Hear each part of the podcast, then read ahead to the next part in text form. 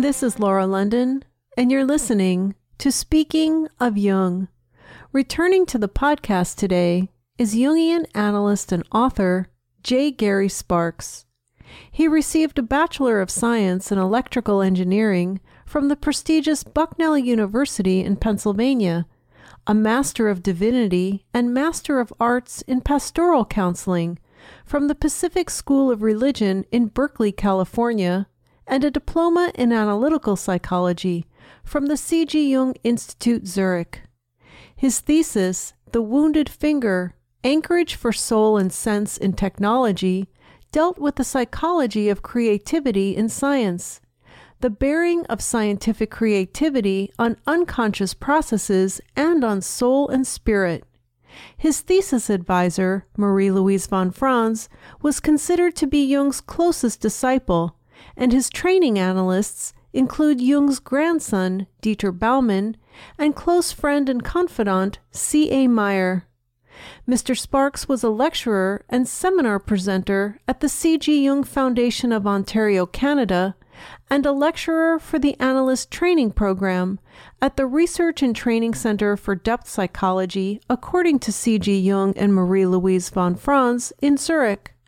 He lectures widely on all levels of Jungian psychology, from introductory material to the detailed study of Jung's most difficult works, and he is currently in private practice in Indianapolis, Indiana, where he holds study groups in his home.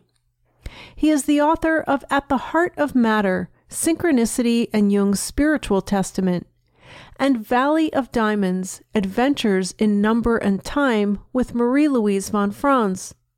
He is the editor of Edward Edinger's Ego and Self, the Old Testament Prophets from Isaiah to Malachi, and co editor with Daryl Sharp of Edinger's Science of the Soul. His new book, Carl Jung and Arnold Toynbee, The Social Meaning of Inner Work, was published just this month by Inner City Books. This interview was recorded on Friday, September 22nd, 2017, through the magic of Skype. Hi, Gary. Thanks so much for coming back to the podcast. Oh, nice to be here. You and I did episode two two years ago. You were gracious enough to have me at your home, and I think we spent about 10 hours talking that day. We did indeed, yeah. That was great. And um, I had these tiny little lapel microphones that I used at the time because I had just started the podcast. And now we're talking on Skype, and uh, hopefully it'll sound a little bit better. During that first talk, we discussed your first book called At the Heart of Matter Synchronicity yes. and Jung's Spiritual Testament. Yeah. Yes. Uh-huh. And ever since then, I've wanted to do another episode with you about your second book, which had always fascinated me. It's called Valley of Diamonds Adventures in Number and Time with Marie Louise von Franz. And I love the story of why you named this book Valley of Diamonds. And would you tell us a little bit about that? Uh, it comes out of a dream of Jung's. Uh, I believe he had the dream either while he was at the Eranos conference or he told the dream to uh, the woman who hosted the Eranos conferences in southern Switzerland uh, that he was in a, a valley of diamonds and he tried to put as many diamonds into his uh, pocket as possible, but he was only able to get a very small percentage of the diamonds that were surrounding him in his pocket, and he woke up. And I understood those diamonds to be the wealth of the psyche that Jung had a, a view of, and that his work mines them for us and shows us the the grandeur, the beauty, the value, the intensity of the psyche, and that his work on numbers was was one of those diamonds. This book essentially is your interpretation of von Franz's book called Number and Time. And I've heard from several people, actually, before I heard of your book, Valley of Diamonds, I had heard from several people that number and time was impossible to understand. And you make no bones about it that it is a difficult book. And von Franz said that it was, I think you said she said it was, quote, unreadable? Unreadable, she says. My unreadable book. Yes. And uh, I just want to also mention that you knew her personally. She was your thesis advisor. I wrote my Institute? thesis for her. Yes, I wrote my thesis for her. Yes. What prompted you to write a book about her book, Number and Time? Why would you do that? I asked myself the same question. Mm-hmm.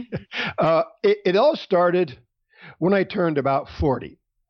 And I was feeling relatively confident in my profession and wondering what I would do with the energy I, I felt I had for the field uh, in the near and distant future. So I was asking my, my dream maker, you know, what's next? What do I do next? Mm-hmm. And I have I get my my big dreams in short sentences. And the dream was von Franz wrote a book that was profound. That was it. And so I thought, what in the world is that? Well, this was in the days when Borders still existed. Yes. So I went to our local Borders and I was looking through a Jungian section. Actually, the manager of Borders there was a kind of a Jung fan, mm-hmm. and there was there was a Jung section. And I looked through von Franz's works and I looked at number of time and I thought, I bet that is the book. Uh, because I remember her talking about it. I remember analysts talking about it, how unreadable it was. And I thought, well, I'm going to give this book a shot. I bet I read that book um, half a dozen times. I had no idea what it was talking about. Finally, after reading, after reading, taking notes, sleeping on it, slowly it began to sink in.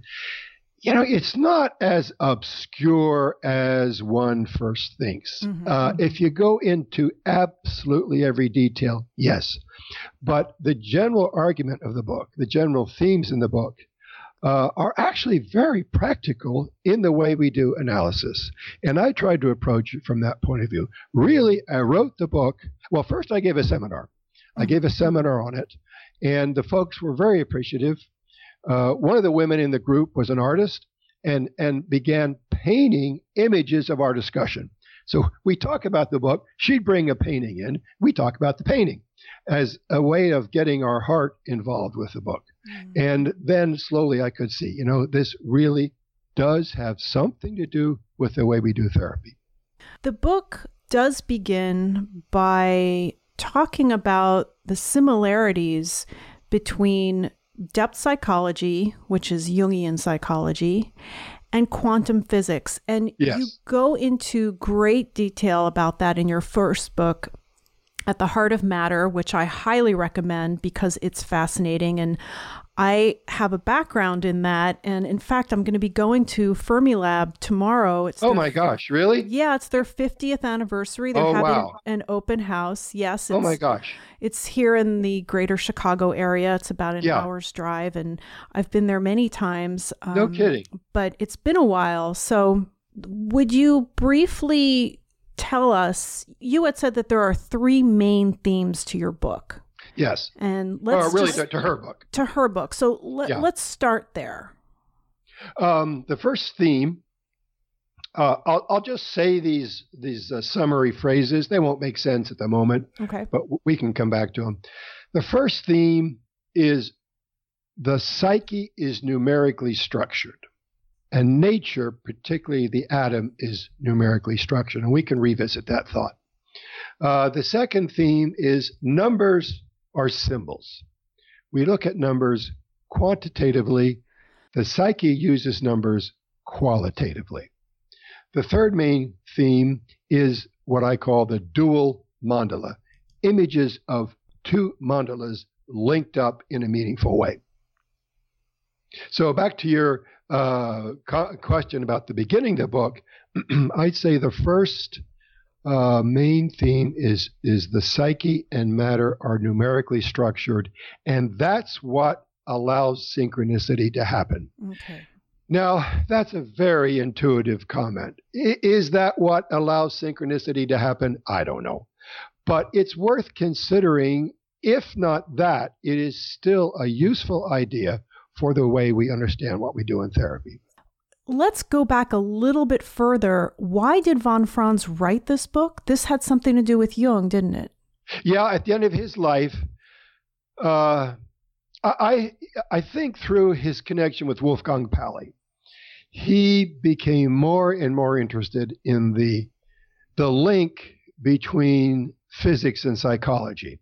Uh, if you want to put it in a broader frame, the link uh, between matter and psyche, matter and spirit, and and one of the themes that must have come out of his discussion with Pauli was this issue of the psychology of numbers. And so he he was trying to work on how each number has an individual personality. And he was, I think, probably months before his death and was just out of energy. And he said to her, you know, this is this is as far as I've got. If you want to work on it, here are my thoughts. And and passed a slip of paper onto her with his very provisional thinking. Mm-hmm.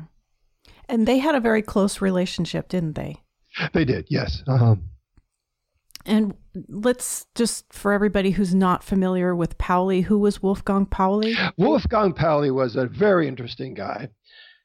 He was one of the, depending on how you count, uh, three, four, or five founders of quantum mechanics. Quantum mechanics is the physics of what goes on in the inside the atom as opposed to you know macrophysics which is about bowling balls and croquet balls and large objects after quantum mechanics was finalized i believe 1927 or 28 he went to zurich to take the chair of physics at the university of zurich that was the chair that einstein had held he soon got into a mess. He married a cabaret dancer, which is kind of a fast life. Mm-hmm. And that marriage collapsed within a year or two. Uh, his mom died. He started drinking, started getting in bar fights, and uh, was told, you know, this is no way for a hair professor to behave in Zurich. Ended up in Jung's consulting room. And um, Jung referred him out to a woman oh, I don't, I, nobody knows her, knows who she is, as far as I'm aware. A woman named Erna Rosenbaum, who was a beginning student. He wanted Pauli to work with somebody who wouldn't interfere with his process. And uh, after about a year, he got his feet back on the ground. Then he and Jung maintained, I called a kind of uh, professional friendship, an mm-hmm. occasional letter, maybe a lunch here and there, a glass of beer on Friday afternoon. Um, until the war started, World War II. Pauli was half Jewish and had to leave Switzerland because the Nazis were amassing just about uh, 30 minutes north of Zurich along the German border. Came to the States and he worked with um, worked at the Institute for Advanced Studies with an office next door to Einstein. After the war, went back to Zurich. He did not work on the Manhattan Project. Mm-hmm. He was the only physicist who said it's not the business of science to, to engineer mass destruction. But his student, Robert Oppenheimer, as you probably know, was the director of the Manhattan Project. Pauli got horrifically depressed. He knew it wasn't reasonable. He had done nothing wrong himself, but he's called the conscience of physics. And out of that feeling that he somehow had to address where science had gone I don't know if I should say gone wrong or, or at least taken the path that led led to the very dilemma we're facing today yeah, with the yeah. threats of hydrogen bombs uh, delivered by a rogue nation.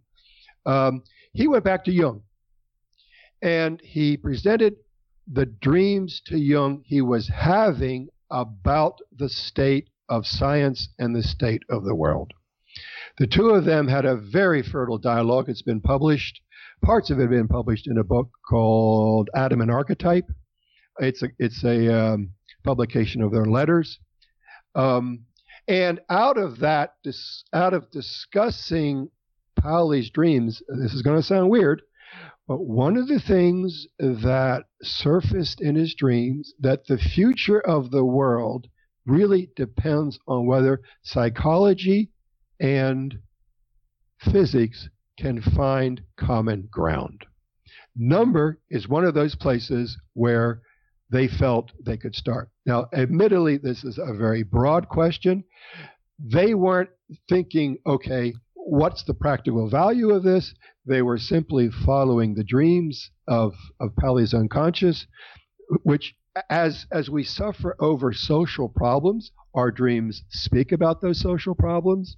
This link between physics and psychology uh, was something active activated between the two of them. And as I say, I think number was one possible starting point. Pauli also challenged Jung to redefine his concept of archetype, which Jung did. Uh, so out of that discussion, born of heartache, uh, they began to look at ways their two disciplines might intersect. Mm-hmm.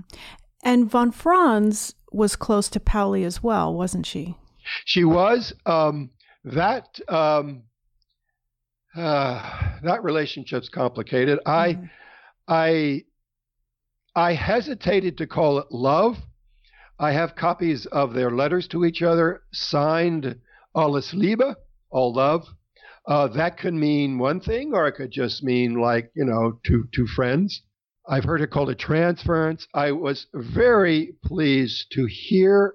I believe his name is Charles Enz ENZ. I believe he was a director of CERN early on. He was he was Pauli's last assistant. Call it a that there was um, how did he put it? Love had something to do with that relationship. Did von Franz use any of Pauli's material? What she learned from him did did that influence this book, Number and Time? This is my guesswork.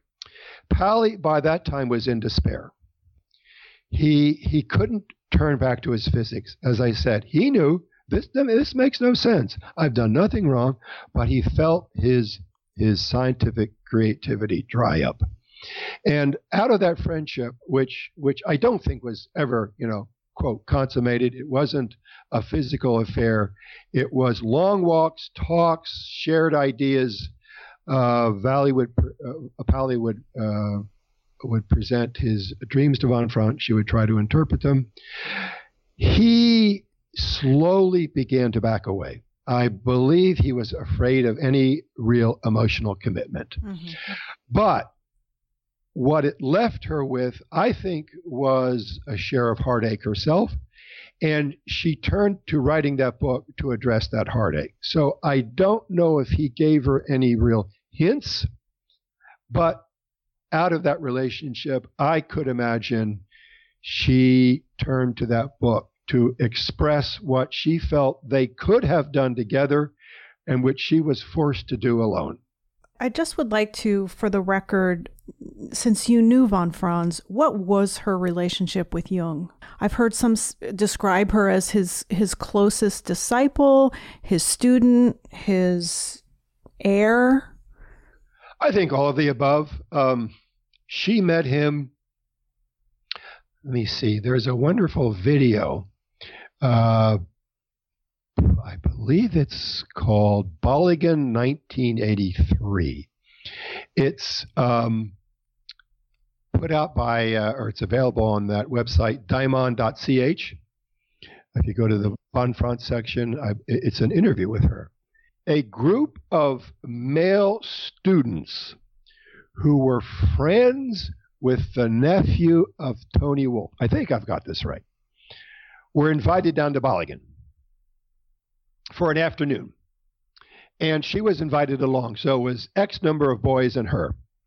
He noticed something about her in that interchange. She then attended his lectures at the ETH. Now, the ETH would be like the Swiss MIT. So he was lecturing there. He walked up to her and reintroduced himself. Uh, they began analysis.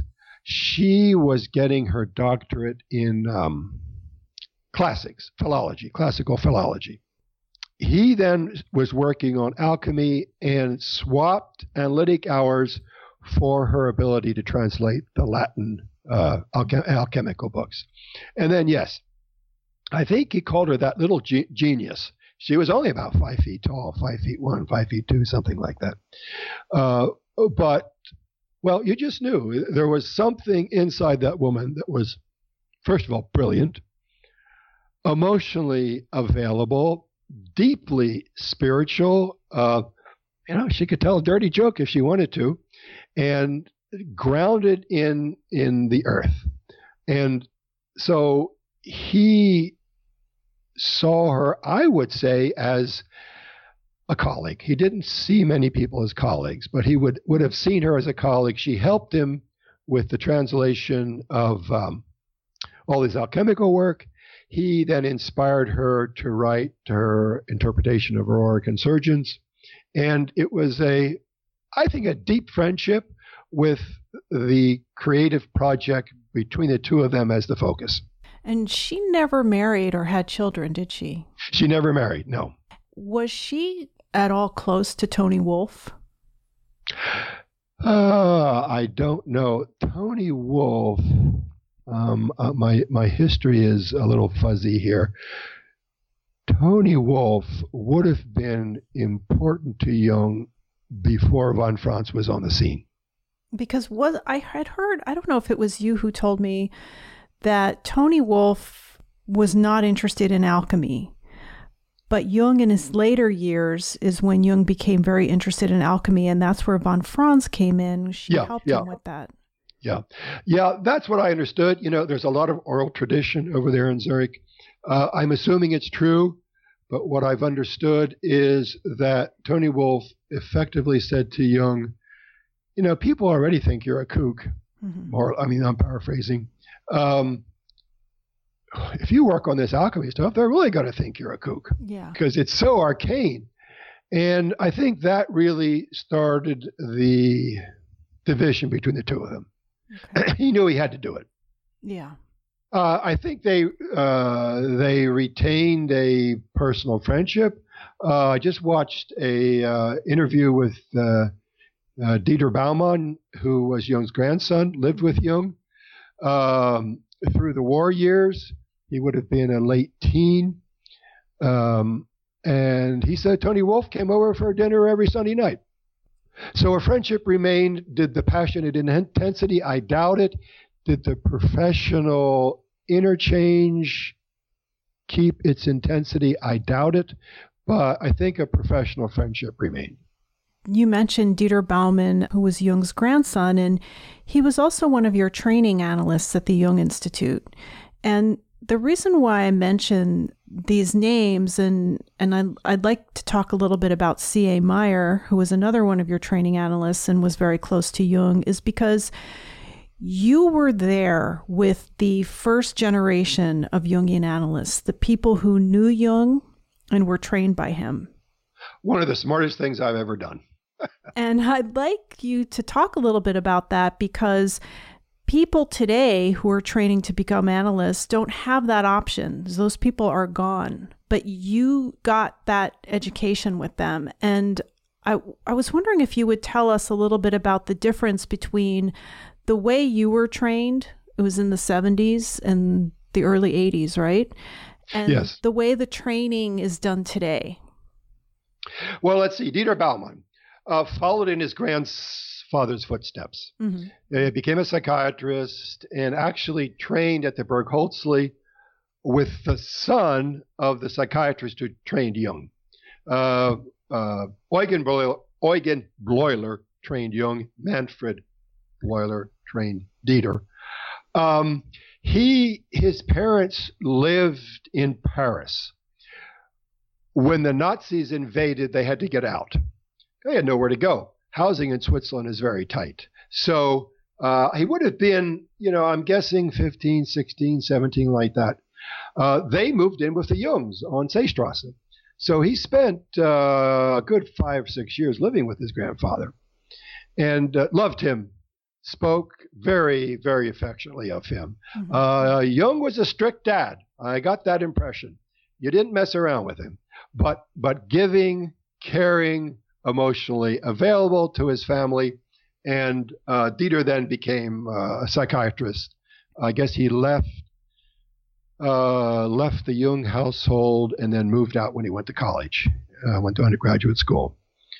Um, the other guy that meant so much to me was, as you mentioned, C.A. Meier. Uh, gosh, he was 80 when I worked with him. I was um, 28. And he, mm-hmm. he treated me with enormous respect and thoughtfulness.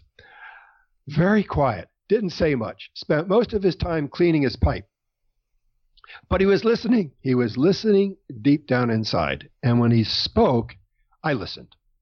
He had started his training with Freud in Vienna. Mm-hmm. Uh, if you've dug around in the history of psychoanalysis, what later became the Viennese Psychoanalytic Institute was first um, called the Wednesday Society. It met in Jung's apart, uh, sorry, in Freud's apartment, and uh, Meier was part of that. So he went way back, and um, had some interesting stories about that time. But the, you asked about the difference in training. What would I extract? First of all, a fundamental knowledge of culture, fundamental knowledge of mythology. Not mentally only, but when there was a mythological motif, they knew it and they felt it. And they could feed back that feeling to you along with their interpretation. I think that's one of the biggest uh, uh, differences. From what I gather, uh, give you an example. I uh, attended a prof- Jungian professional society oh, a couple of years ago, uh, not here in Indiana, somewhere in the U.S. And we had a very fashionable lunch when everyone talked about their European vacation. Then it came time for a case presentation. Not one dream was discussed. Not one. I protested. My protests were ignored. I protested again. I was more or less told uh, your comments aren't welcome. I left there nauseous. Yeah. I don't feel that training has, or let me put it this way training has less and less to do with the, the depth healing that works through images that Jung worked so hard to communicate. Um, it's not rational it's it's not irrational, but it is non-rational, and it takes a humility to sacrifice the linear rational intellect to hear that. As far as I'm concerned, that's not happening in training today. The central point of Jung is the healing process is in there. We just have to learn its language. And let me tell you, uh, trained in engineering and then theology, I had a heck of a time learning that stuff. Um, one of the reasons I uh, uh, developed such a uh, immediate feeling to von, von Franz was in the in my fairy tale exam with her. I couldn't do that, and she started pounding the table and jumping up and down. Uh, let me tell you, that put the fear of God into me. and later told me what I was saying was stupid. And I realized, you know, I don't really understand this language of the psyche. Mm-hmm. And not only mentally, but on a feeling level, so that when somebody has an image in their unconscious, I can feel it, respond to it, communicate it, if it's appropriate, talk about you know how how I have wrestled with that same issue, and make that experience alive for them. And if I can do that, then I've touched on their own healing process. And I don't have to go endlessly on about mother's breasts or transference or traumas or, or um, victimhood. The psyche begins to have a life of its own. I'm not saying all those other things aren't important, but the central focus for Jung is always the healing process. I just would like to mention um, one of my favorite pages in your book, Valley of Diamonds, is page 103. You say, Dreams are saying something. We do our best with our subjectivity to get their meaning, but the dream means something whether we have understood it or not. And if we consistently miss the intent of the dream, our physiology reacts. And I love that because somebody had written to a couple of us on Twitter saying dreams mean nothing. Right. And I just ignored that as I tend to do. Twitter's not the place for discussion, for argument, for crosstalk, in my opinion, there's not enough room. There's no context and Yeah. things get misunderstood a lot, which is why I like to use it for just short quotes. Right. You know, so there's still that idea out there and that that dreams are just kind of um that that there's no meaning. And would you speak a little bit about that? Well, I think it's even worse. Um, the, the, the postmodern view is that everything is a narrative. And my narrative is just as valuable as your narrative. But the dream has a point of view. Now, I am not prepared to say I get it, but I'm about trying to get it. And I can't rest with the idea that dream interpretation is merely a subjective enterprise. Mm-hmm. That dream is saying something, and I keep at it until I feel I've got it. Uh, if you miss it, as I said, and here I think uh, Marion Woodman's work is very important, Yeah, yeah. um, the body will raise havoc. Another thing, if I could just interrupt you, that I had read in her book early on is she said sometimes it's taken her 20 years to understand a dream symbol. Oh, yeah, for sure. So it's not something that you can, you know, interpret the next day necessarily. And it's not something that you can get from a dream dictionary either. Yeah, certainly not. No. Um, I have a section in my journal of big dreams it's going to take a lifetime to understand. Mm-hmm. And I look at those once a week. And I've been looking at some of those dreams for, for 40 years. So, getting back to the book and the three main themes, the first Yeah. one being von Franz said that numbers build a bridge between psyche and matter, Right. and that that's sort of a starting off point, would you say? Absolutely. The second theme is about dreams of numbers. Yes. And would you tell us a little bit about how you say it's about their quality and not exactly about the quantity of the number? Well, uh, let me give you an example that happened to me recently. Okay. Uh, I went I went to the local supermarket, and uh, I got I don't know uh, some milk, uh, some butter, you know, half and half. The bill was six dollars and sixty six cents. Mm, The cashier turned white. yeah. That wasn't six dollars and sixty six cents for her. That was the number six six six, meaning evil. Right. So that's how the psyche works with numbers. Now, I'll give you a very, very quick uh, schema. Uh, let me just back up and say the way this appears i- is rarely as the number one digit in the dream or the number two digit in the dream, um, but like you're on the first floor of a building. Or you're taking your second uh, trip to the supermarket or three of you are walking down the street, Mm-hmm. or um, you're on the fourth floor of an apartment building. Um, one typically as a as a image, and an image just like you would dream of Aphrodite or or Mars or Athena. It is a symbol of unconscious unity, where you're a happy parent. You're not aware of the consequences of your actions. You're not aware of the conflicts that you're, in fact, uh, dumping out over people in your environment. Uh, a state of uh, bliss, you might say. Number two will come as you beginning to recognize oh, if I do this, something like this happens. Uh, it's a recognition of cause and effect. First one action and then another action. Also, you begin to realize, you know, I have I have two contradictory tendencies in myself. I say this, but I do this. I'll never drink again, and then an evening I'm having two martinis. If you can begin to face the complexity that two represents, something begins to happen. And this is one of Jung's major contributions.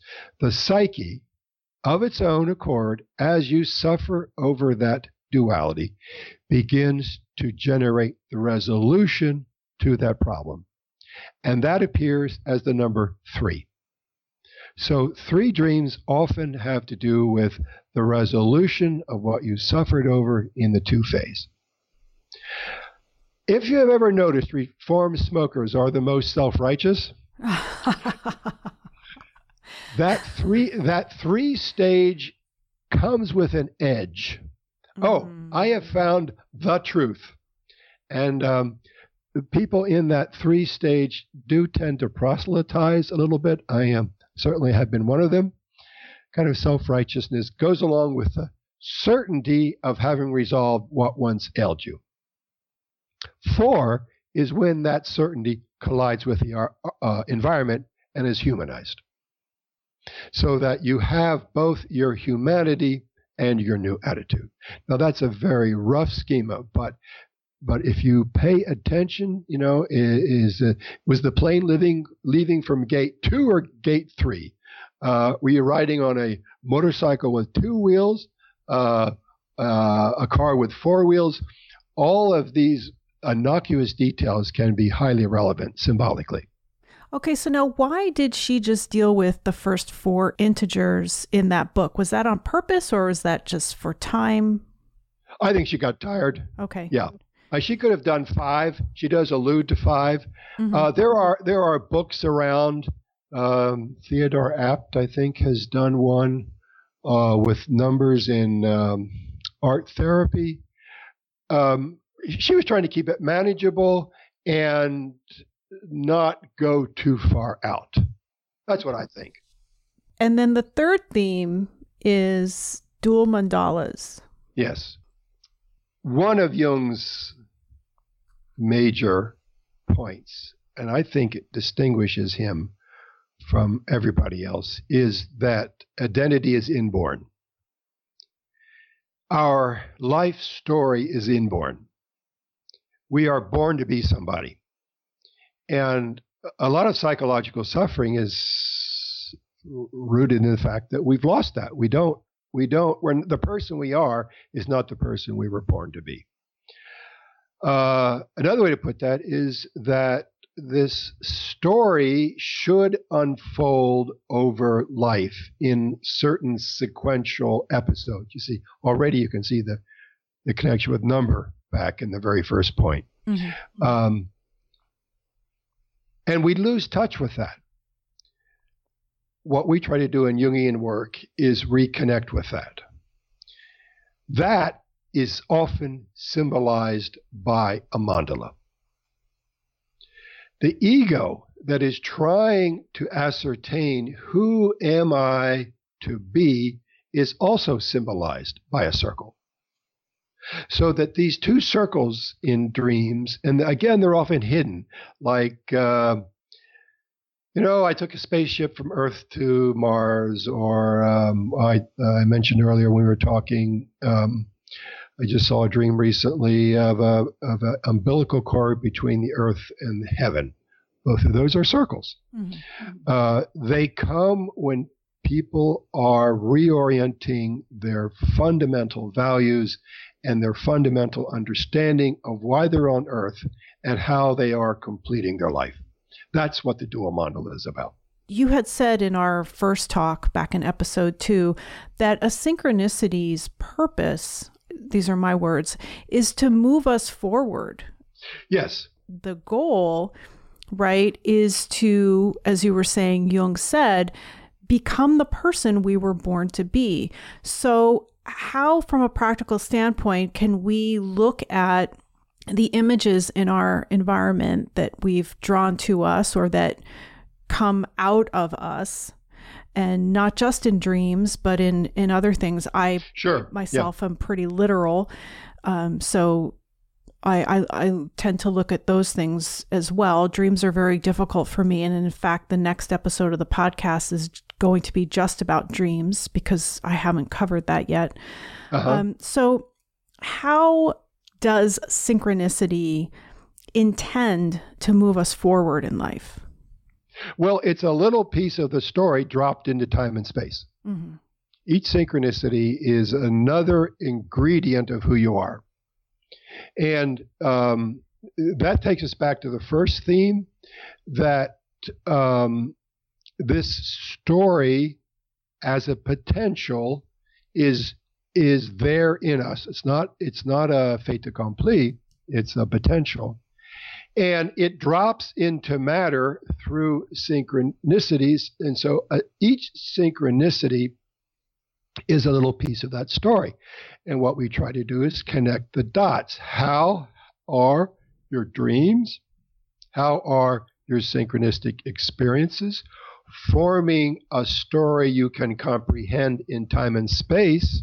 Which is the story you were born with, but uh, since it's in a transcendental dimension, and by transcendental, von Franz means not easily available to consciousness. Mm-hmm. Um, but by by looking at the major images, the major synchronicities, and I think this is partly the job of the analyst to begin to weave or try to weave the story of your life that you should be living. This is reminding me of a, uh, another thing that I started doing is um, I'm calling it the random Jung quote of the day because I tend to see the same quotes by Jung everywhere. It's the same quotes. Well, he has this huge body of work, most of it which hasn't even been published yet, I might add. Right. Right. And so I try to find more obscure things that he has said and, and nice, share them. Uh-huh. And and one of them was about how he doesn't look at a single dream. He looks at the dreams before it and the dreams after it. So he wouldn't uh, interpret a dream on its own. I think he might, but but certainly you get the fuller picture in a series. There's that wonderful quote uh, that Laurens van der Post, you probably know of oh, him. Yeah. Uh, I think he was originally South African. He he fled uh, the country because of apartheid, and then he came back to um, uh, uncover the plight of the Bushmen. Uh, he and Jung were friends, and Jung told him that Jung really began to understand the human personality when he realized it is based on a story. And we each have that story. And what we try to do is construct that and then construct that, like you said, out of a series of dreams, out of a series of synchronicities, not just what does this dream tell me or what does this synchronicity tell me, but how is that dream or synchronicity an evolution of the understanding I've achieved up to now? And where could it be pointing in the future? What's ahead? Can we see hints of what's ahead in this series from past to present and into an imagined future? So that my life really is my own story. Now, synchronicity is a bit of a loaded word. And when I first started this podcast, one of the reasons why I did is because I was, I don't know if you remember, I was upset about what I was, oh, I was so complex um, about the, the word and its misuse, right? Yeah. So if you would, and I, I should have asked you earlier to define what is synchronicity? And I would like to say it was Jung who coined the term, right? As far as I know, it was, yes, 1928. Mm-hmm. And there's a difference between synchronicity and synchronous, which means it's just happening at the same time. Right. So there's a difference. And what is right. that difference? Meaning. Okay. Um, see if I can give you an off the cuff definition. And acausal, meaningful coincidence. And acausal means meaning it, it's not, not caused. Mm-hmm. The causality cannot explain this. An acausal coincidence. Be, now, this is a bit narrow, but it'll get us started. Mm-hmm. An acausal coincidence between an inner state of mind and an outer event. Mm-hmm. Not two uh, outer events. I think it could be. Yes, I think it could be. Yes, could be. I do. Okay. Yeah. Or I think Jung reported that when he was working on uh, his fish imagery. And Aion, now I, I may be off on the time period in his life, but he had one event of a dead fish floating up on his yard, a kingfisher, uh, fish flopping out of water. So I think we would have to say it could be several events in the outer world linked by meaning. Meaning is the key. Me- meaning for Jung replaces causality. Mm-hmm. You might, I mean, this may not be quite right, but it's close enough for an introductory discussion. Uh, rather than talk about cause, he talks about purpose. What's the purpose of this event? Mm-hmm.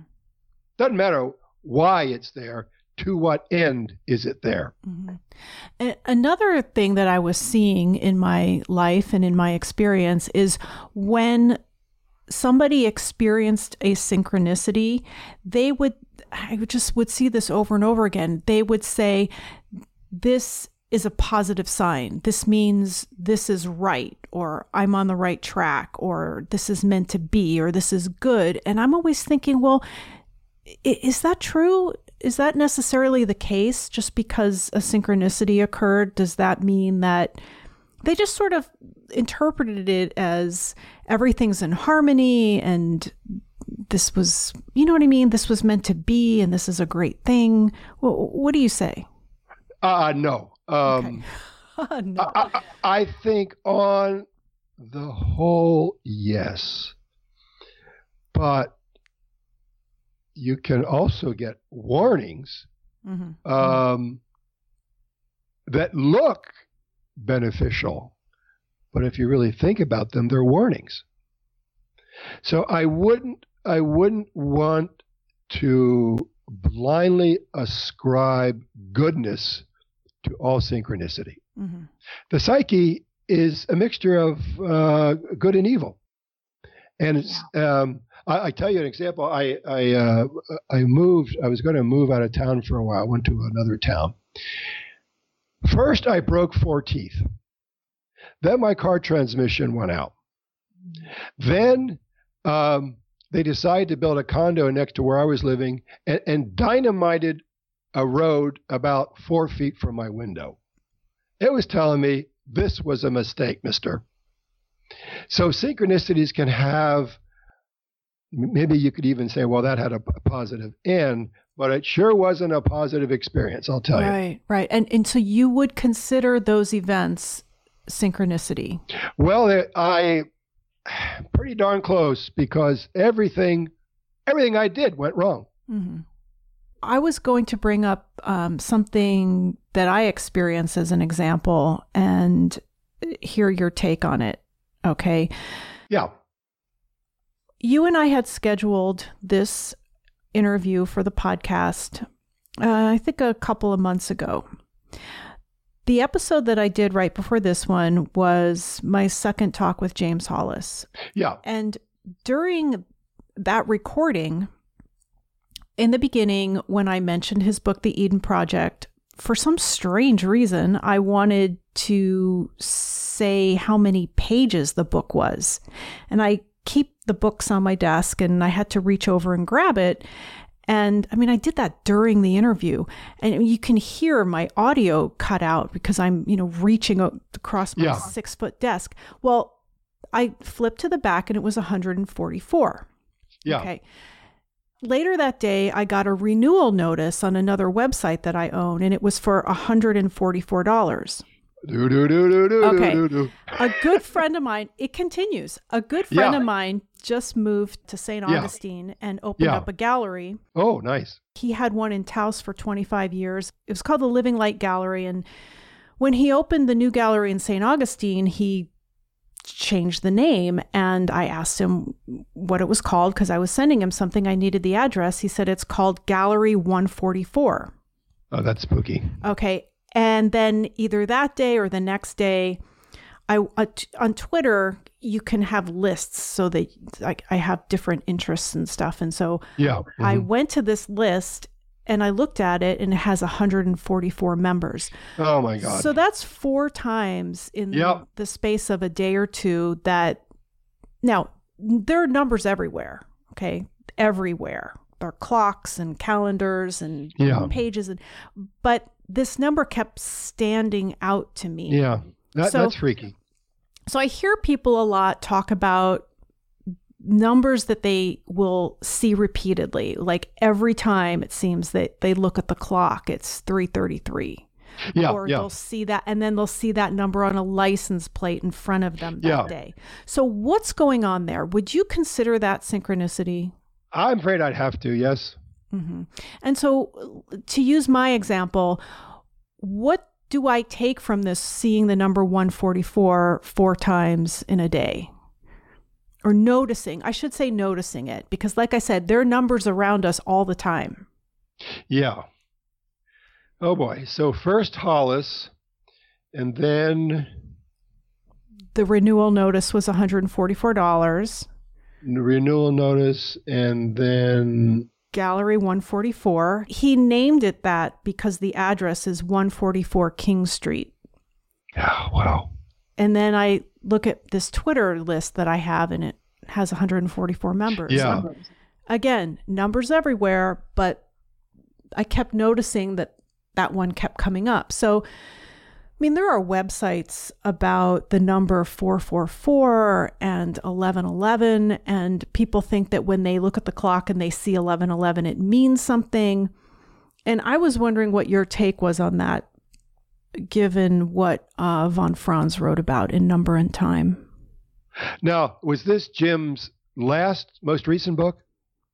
No, it was the Eden Project. It was Where did that come? It? Came out in 98. Oh, an early one, huh? Yeah. I'd have to think about that, but um, I, I would somehow tie it back to his authorship. Um, what's the last page about? Do you remember? No, and I don't have that on my desk. I'm sorry. But I, I, I will go look. You know, I think we, I think we could have uh, uh, each other's dreams, and it could be that there was something written in in that last page Oh. uh, that your psyche is telling him to uh, revisit. So because that was where it started, was with me wanting to see how many pages that book was, opening the book, flipping to the back, seeing it was 144. That was the initial seeing of the 144 and then the subsequent ones, the renewal notice, the gallery name, the Twitter list, were all referencing back to the Hollis book. Well, a- admittedly, it's a fantasy of mine. I'm not. I'm not sure of this, but that's where I'd go. I mean, it- interesting. it's it's hard because I like Jim Hollis. I like his writing. Mhm. Um, so I uh, I'm predisposed towards that. But I'll give you another example, somewhat Yeah, similar. I, I not with numbers, but I had a my colleague Anne Maguire, who's now deceased, sadly, has written phenomenal books on how the body is symbolic, and she never really published them. So I had a dream that she should start publishing. So I wrote her, and I said, Anne, I think it's time you start publishing Mhm. because here's my dream. And she wrote back, she says, Oh my gosh, I just sent these manuscripts off to the publisher. Mm. So I think we can pick up each other's psyche. I don't know where else I would go because for me, the emotional connection will be to Jim's books. Okay. When it comes to great creativity, weird things start happening. And uh, you might just email him and say, you know, I thought about this and uh, I looked at page 144. Uh, have you considered continuing on this theme? Or he might think you're a kook. Well, so what? Uh, or he might say, you know, damn it, I was thinking about that too. Another thing that came up for me this week is uh, I was listening to somebody talk about the pyramids at Giza, and it was Robert Bauval who was on a podcast called Den of Lore, and he was talking about how. And he's a construction engineer, and he lived in the condominium complex right next to the Great Pyramid at Giza. And he Oh, talked wow. about yeah he talked about and he would stare at it every day you know he's written many books about that and the sphinx and he said that it's based on prime numbers it's the, the pyramid is based on a seven to 11 ratio. And I can imagine. He said that we didn't know that the ancient Egyptians or any of the ancient cultures had that number system or, or would even be interested in prime numbers. And he said that the whole grid was based on prime numbers. And, and he was just wondering, you know, how could that be? Yeah. And then he, you know, you mentioned how Galileo said that the universe is built with the language of mathematics. Right. Now, that brings us to the question of are things done on purpose or are we doing it unconsciously? Well, from the Jungian perspective, I think, you know, I'd say these these number ratios are somehow good for the soul. Mm. And I think mm. isn't there a whole field called sacred geometry? Yes. And and so why does 7 and 11 feel good to us? Because that's the way we're made. And uh, I don't. I mean, there might be a deeper significance to it, but uh, you know, that would be the kind of thing von Franz, I think, would cite. You know, we see these harmonious patterns in uh, early architecture. Why? Mm-hmm. And she would say, well, because see, just what I'm trying to tell you guys, the psyche has a numerical structure. Yeah, and yeah. when we find it outside, it feels good. Which leads me to the I Ching. Yes. You do talk about it in Valley of Diamonds. Would you yes. tell us a little bit about that? Well, it's as von Franz describes it, it's a constructed synchronicity. So what the I Ching does, it it makes a synchronicity happen. Now, I don't use it very often, maybe once a year.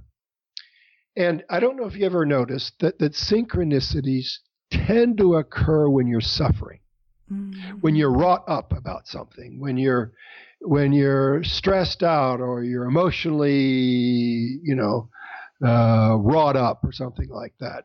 And the idea is uh, that that this this bridge between psyche and matter has as its entry point our own emotionality. The same with the I Ching, that I think if one uses it too often, you're just draining away the energy, but rather wait until you are unhappy or wrought up or suffering or concerned, excited. Um, and I was, uh, I took a course in I Ching at uh, University of Zurich with a professor of Chinese there. Um, she advised not using the I Ching until you were sure you were not going to have any dreams about the question. In words, give the, give the dreams a chance first. If, if you're dreamless, if you are up against something that is very important, and if you're emotionally uh, topsy turvy, that emotional state will give the what shall I say, the forces of the cosmos, a chance to enter into time and space through the I Ching. And, uh, you know, I, I, don't use it very often, but I can tell you uh, the two most significant decisions of my life came from following the I Ching. And you say that it is a constructed synchronicity, so it works similarly. And would you say that astrology and tarot cards work that same way? I'm not terribly familiar with uh, astrology. Uh, there, you see, you're not trying to create a read. In other words, this applies to oracles, what I've just said. Um, I think it would apply to, to the tarot cards as well, although there again, you know, I know about them. I, I don't know how to interpret them. But I would suspect, yes, uh, we are, by using a, um, a procedure trying to get the universe to speak through an acausal event. And my gosh, it works. I remember, I, I, remember this this course I took on the I Ching. Uh, about half a dozen of us hired this uh, lovely, lovely uh, professor of Chinese at the University of Zurich to give us a private seminar. I think we met like ten times in her apartment. And I heard these people talking, and I thought, this is the dumbest thing I've ever heard of. And about halfway through the course, she stopped and she's very gracious. And she said, No, I, I feel everyone is with me except for you, Mr. Sparks. and I said, You're right. I, I, you know, I'm not here to belittle you, but I don't get it. Well, uh, I had a uh, was a semester break, and I went to London for um, to see some Shakespeare. You could fly to London and back and see Shakespeare for about a hundred bucks those days. Mm. And uh, when I was there, I walked into a bookshop and I bought a copy of the I Ching in English. And I went home and I asked it a question and I threw it and I thought, oh my God, mm-hmm. how did it know? so I went back and I apologized and I said, I, I think I'm ready to get what no. you're talking about. Yeah. Yeah, it really, well, uh, uh, one of the most profound moments of my life, and um, we share uh, a friendship with the actor and one of the actors in this. I was in Zurich. I was out of money. Yes. Uh, did I tell you the story? Yes, I love oh, the okay. story. Shall no, I tell it again? Tell it. Yeah, uh, absolutely. I was out of money, and I was ready to go home. And I had a friend uh, who was back in the States, uh, let me stay in her apartment for the summer, so I didn't have to pay any rent. I had just enough money to eat rice and beans. And I thought, you know, I, I really should quit because uh, this is not working out. And I was hit, I, I, didn't have money for the train, so I was hitchhiking back to this apartment. Uh, I was in uh, uh, outside of Küsnacht. I was hiking, hitchhiking from the village of Küsnacht back to her apartment. I couldn't get a ride. Usually in those days, oh, no, sorry, I, I missed the most important thing. So I threw the I Ching. And the I Ching gave me hexagram number one. It's the most positive hexagram in the I Ching, no moving lines. It says, wait, the universe will respond. Mm. That was the, so I thought, well, let's see. You know, worst that can happen is I have to borrow money to get a plane flight back. And so I was hitchhiking back day after day after day after day. And one day I couldn't get a ride. Up pulls a uh, uh, little Italian, um, forget what the make of the car was, uh, small little compact car. It was mm-hmm. Daryl Sharp. Mm-hmm. He said, Where are you going? I said, I'm going up to Louise's place. And he said, Well, I'll give you a ride. So he gave me a ride. He said, how you doing? I said, I'm doing terrible. I think I'm going to have to give this up. And he said, Well, I'm I'm graduating and I have this this teaching work in Switzerland that pays about three hundred dollars an hour. Would you like it? There it was. Yeah. Universe responded. So I I I know or I can imagine some talk about the I Ching is flaky, but I know there's something to it. And what's even more interesting, if I had only known at the time, you know, I was in the Peace Corps mm-hmm. and um, in Korea, South Korea. And after about two weeks, the professors corralled me. We we go to this little thatched hut outside the school for for a bowl of rice and um, and fish soup. They said, "Come on, we're going to take you down to this part of town. It's a little seedy, but don't worry, you're with us." We went to visit this woman. We sat around her on her floor. She pulled out sticks. She dropped the sticks and she gave me an I Ching reading. Mm. Now, I would love to know what happened to that piece of paper. I don't know where it is. but you see how they took it seriously. Yeah. Now I realize that was the I Ching. I didn't realize it then. As above, so below. Yeah. As within, That's so without. Yeah, yeah, yeah, yeah. That, this is uh, an extension and a clarification of that fundamental truth. You've edited a couple of books on Edward Edinger. Yes. Who, who is a lot of people's favorite Jungian analyst, including me, including you. And I had asked you about something that I thought was attributed to him, and we were clarifying that. And yeah. Um, you said something about his comment on the survival of our civilization and, and how it rests on a few shoulders. Well, this comes out of his book, um, Archetype of the Apocalypse. Mm-hmm he thinks we're in an apocalyptic time and that I don't know if he says this. This is how I'd explain it. The God image is no longer adequate. It has restricted too much of human nature. and only acknowledges what's good. And everything that has been excluded is pressing for integration. And that is behind the chaos of our time. So we're being assaulted by the parts of human nature we don't consider sacred mm. because our God image uh, neg- uh, either neglects or calls them sinful. Now, this I think we'd have to say is a statement of faith on his part.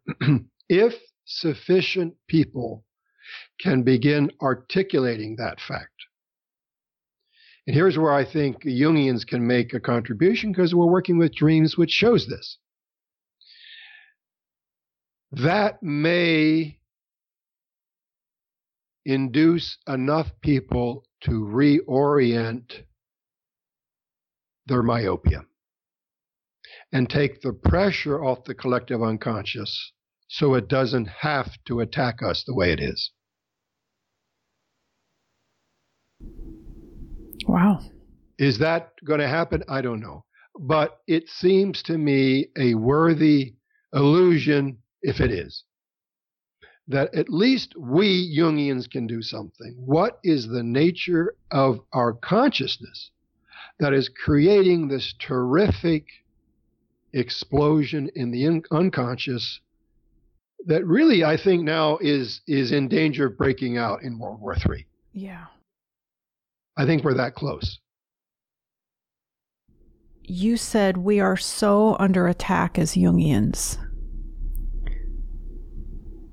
Are you willing to talk a little bit about that? Well, it's the it's the it's the non-rational. Everybody wants to be good. Everybody wants to be successful. Everybody wants to be rich. But what about value? Why aren't we about creating value as opposed to wealth, success, and prestige. That's a blow to the ego. And that people don't want to hear about. They want to hear Joel Osteen talk about how to become successful with God. Not what that myopic understanding of God is creating in the body politic. But Jungians say that and they don't like it. You know, there's a wonderful play. Uh, I think in English it's The Voyager Without Luggage. I, I read it in French, Le, Le Voyageur sans bagage. It's about, it's a true story, a true start. Of, uh, in World War One, a guy meanders into Paris, one of the train stations, completely an amnesiac. He, has stumbled off the lines. He doesn't know who he is, doesn't know where he is. That's true. And then uh, Jean Anouilh picks it up and makes a play out of it. And in the play, which is probably also true, uh, that, this part's probably true, uh, the newspapers ran ads, you know, does anyone know who this man is? If you're his family, please notify us. Well, they got hundreds of notifications thinking the guy might have some money. Mm. Then Anouilh picks it up as a play. And the family does connect with him. And he goes back to his home and begins to remember who he was. And he was an asshole. And he can't face it. And the play ends. Our job as Jungians is to point up all those things that we don't want to see. And that is often not popular. Yeah. I know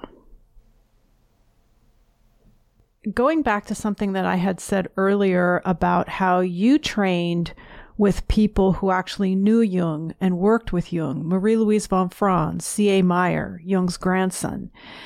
And you had told me that after Jung left, or after Jung had, had died, the shadow really came out in Zurich in the Jungian community. Did I hear that right?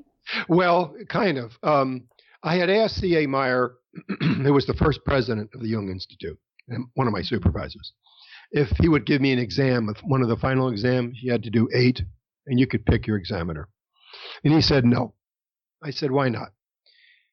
He said, I saw in the second generation, the shadow was not being dealt with.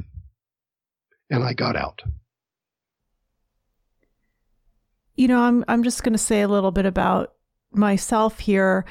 Um, when I was at analysis, that seemed to be the the main thing that we worked on constantly. And yeah.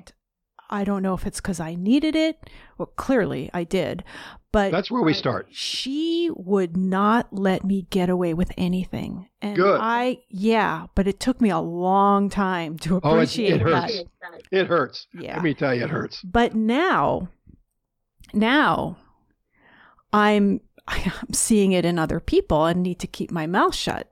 Yeah. Yeah. Yeah. And nobody wants to have their nose rubbed in their poop. No, and and neither do I. You know, but that was her job. well, was I've her gotten job. so I I appreciate it. Yeah. Yeah. I was thinking about that earlier today because I got triggered, you know, something set me off and I reminded myself of something I told somebody the other day, which was that I like having friends who disagree with me. That's what I that's what I said. I said Yeah. I, I like having people in my life who believe in things that I don't believe in and don't Mhm. believe in things that I believe in and I I, I like having people, you know, challenge me and and not just agree with everything I say. And Yeah. then this morning somebody challenged me, didn't agree with what I said, and I got set off. So that still happens. No matter how much work you've done on yourself, that still happens, but it doesn't kind of it doesn't last as long, right? It's So- it's supposed to happen. What do you mean by that? Well, we need to be broken up and reevaluate uh, our attitudes, and this is the way it happens. You're not going to change if you're comfortable. Yeah. Well, some people say they don't want to change. They're fine the way they are. Good. you probably aren't going to be my friend. Yeah. I'll drive you crazy. I love that. I love it that you just said that. Yeah, I know exactly what you mean. When we are around people who don't know they have a shadow or who don't have much self awareness, then is it the case that we need to carry the shadow or we're gonna carry the shadow? Boy, I'm I'm uh, I'll be 69 in November, and I'm tired of dealing with people like that. Mm. I, I seek out people with whom I can have a sharing relationship, and I'm just not interested in pouring energy down black holes anymore. I've done that for 40 years. Yeah. Yeah. Another thing that you mentioned to me when we spoke the other day, you said that Jungian psychology is largely an oral tradition. What did you mean by that? Well, things that you that I picked up in training that aren't in books. Mm-hmm.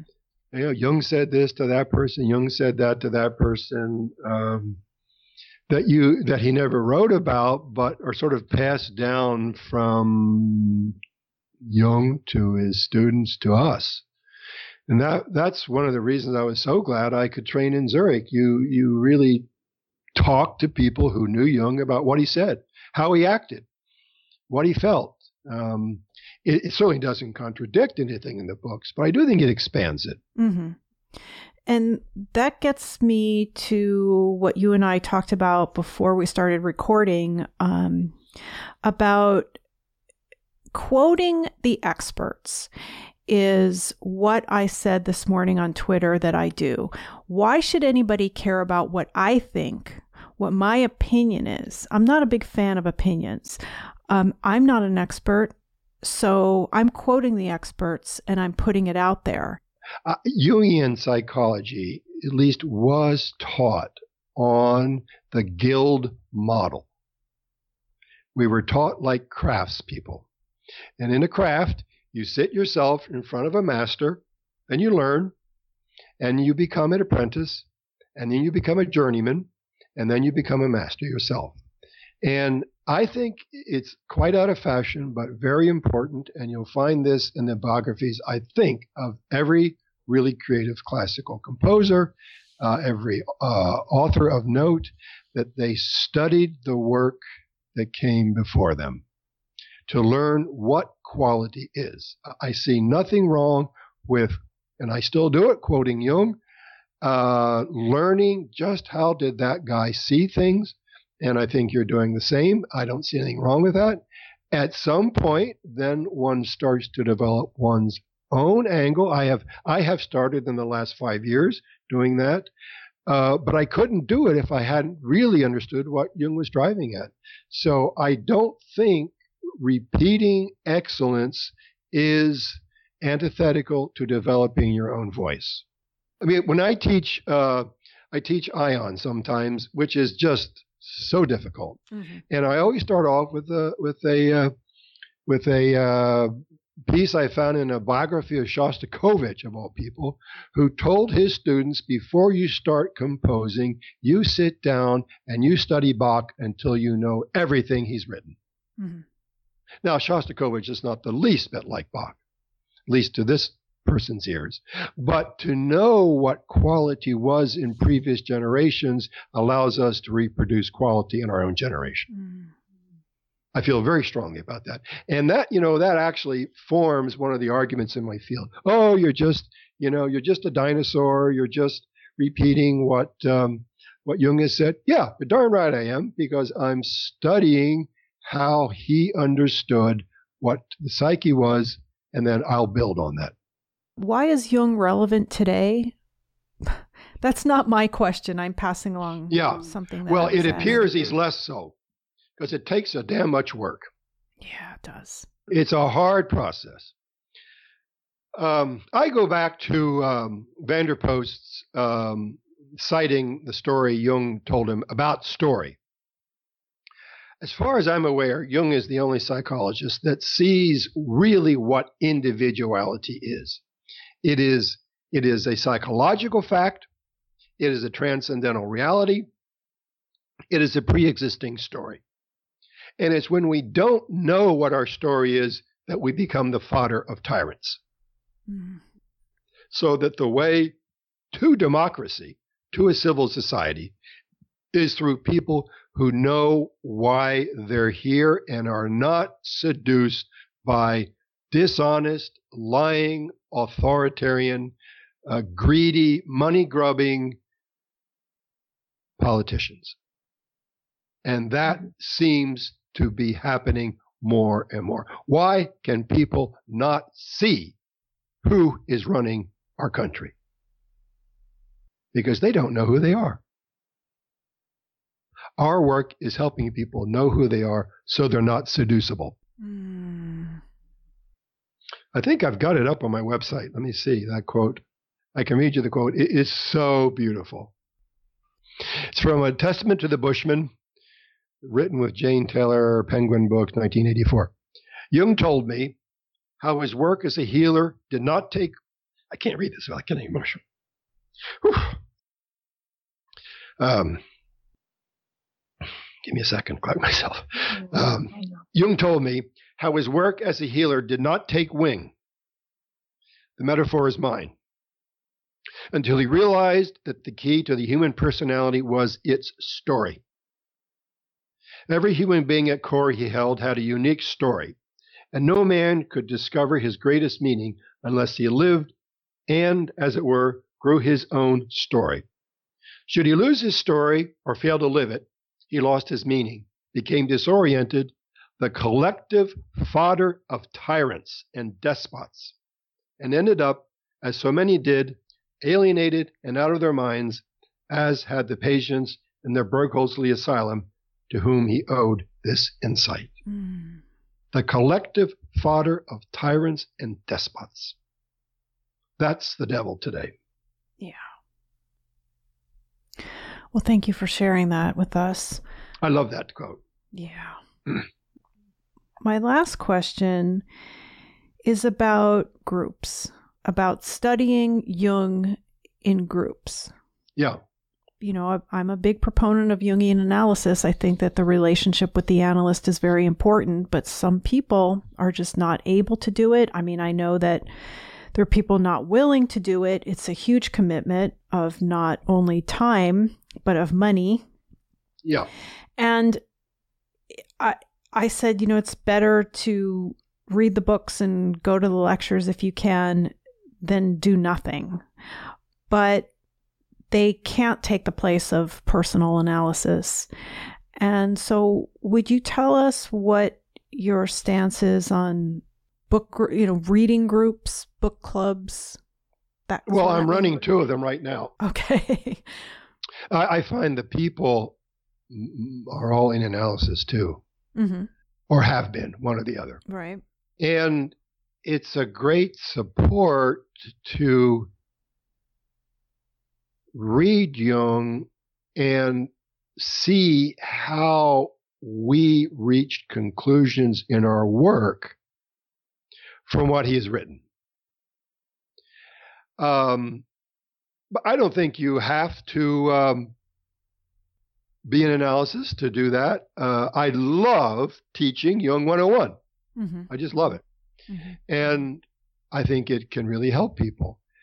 Uh, the question so I, I see nothing negative about studying Jungian groups at all. Okay. Now, as far as group therapy goes, I did group therapy for three years in California. I got nothing out of it. Mm-hmm. I can't say I got nothing out of it. It doesn't deal with the self. It can't deal with the self. That's its weakness, I think. Um, did I learn about some of my bullshit? Yeah. There I think it's it's it's probably of value, although now I have absolutely no interest in it. What interests me is the individual journey. And as as far as money goes, I don't buy that as an excuse. I don't know anyone who would turn somebody away for money. I've turned people away who will tell you it was about money. Mm-hmm. But I mm-hmm. see very clearly they just want to come in here and mess with my mind. Folks who are serious, I work with students, I work with older people uh, who are seriously working. I negotiate my fee, and they say we go every other week, and it's bearable for both of us. Right. So usually this money and time thing is a big excuse. Now, I don't know if other therapists are the same. All the ones I know, if somebody came in hurting, seriously wanting to work, they would talk until an agreement was reached. Mm-hmm. And then there are places like the Jung Center here in Chicago, the one north of Chicago in Evanston, has a clinic uh, with a sliding scale yeah. fee structure. I, for me, I got something out of individual work I would never have gotten. And I, and I worked with a Jungian in Zurich who I think was the dumbest therapist in the world when I first got there. He had no clue. And I finally got with somebody who did have a clue, and the difference saved my life. Mm. It's can you see who that person is? Can the therapist see who that person is, who the analysand is, mm-hmm. and help them become the person that they are? Uh, I don't think you can get that in group therapy. I don't think you get that in bad Jungian therapy. You do get it in competent Jungian work. I did want to mention your new book that was just released yesterday. I guess yesterday, yeah. I got an email. It's on the way. September 21st, 2017. Uh-huh. For those of you who are listening at a later time, um, was published by Inner City Books. It's called Carl Jung and Arnold Toynbee The Social Meaning of Inner Work. If you would just briefly tell us a little bit about it, and then we'll have you back um, to discuss it. I'd love to, yes. Love to come back as well. Um, Toynbee was a historian born, I think, about 10 years after Jung. So about the same age, a little, little younger. Mm-hmm. To make a long story short, he put, getting back to what Edinger said, uh, the health of a civilization on the creative personality. And what the creative personality does is they find the inner problem that they're suffering under and they link it up with its analog in the society, in the outer world. And in addressing their inner issues, they're also addressing their outer issues. Yeah. So he puts psychology at the foundation of a healthy society. Mm. Of course, Jung says the same thing. So that's that's the link. They, they they both see that the individual journey is crucial for the health of the times. And I give it dreams to show that. And then they uh, Toynbee also talks about so what happens if the society doesn't listen? hmm That's the second half of the book. I present dreams to show that. Spent six years on it, so uh, be the first on your block. When I saw you two years ago, I remember you telling me that you were working on it, and I'm I'm really happy that you finished it, and it seems quite timely for what we're going Uh, through right now. I do now, too. right? I, I had, of course, no intent, but boy, it's um, it's relevant. I think. I mean, what I wanted to show is that inner work isn't solipsistic. It Mhm. isn't merely navel gazing. If it goes deep enough, it brings you out into the world, and you talk about out there what is what you learned about healing your problem and what the society needs to do to heal its problem. Yeah. Okay, Gary. Well, thank you so much for your time today. Well, thank you, Laura. It's always a pleasure. uh, we look forward to reading the book and then having you back to talk about it. I look forward to it too. I'd like to again thank Mr. Sparks for his time today, and I look forward to speaking with him again in the future. You can find links to everything that was mentioned today on our website, speakingofjung.com. There you'll also find all of the previous episodes of this podcast, which are available to listen to or to download for free. The episodes are also available on iTunes, Stitcher, Google Play, and a whole host of other listening platforms, which you can find links to on our About page. So, with special thanks to Daryl Sharp and Liz Jefferson of Inner City Books, this is Laura London, and you've been listening to Speaking of Jung.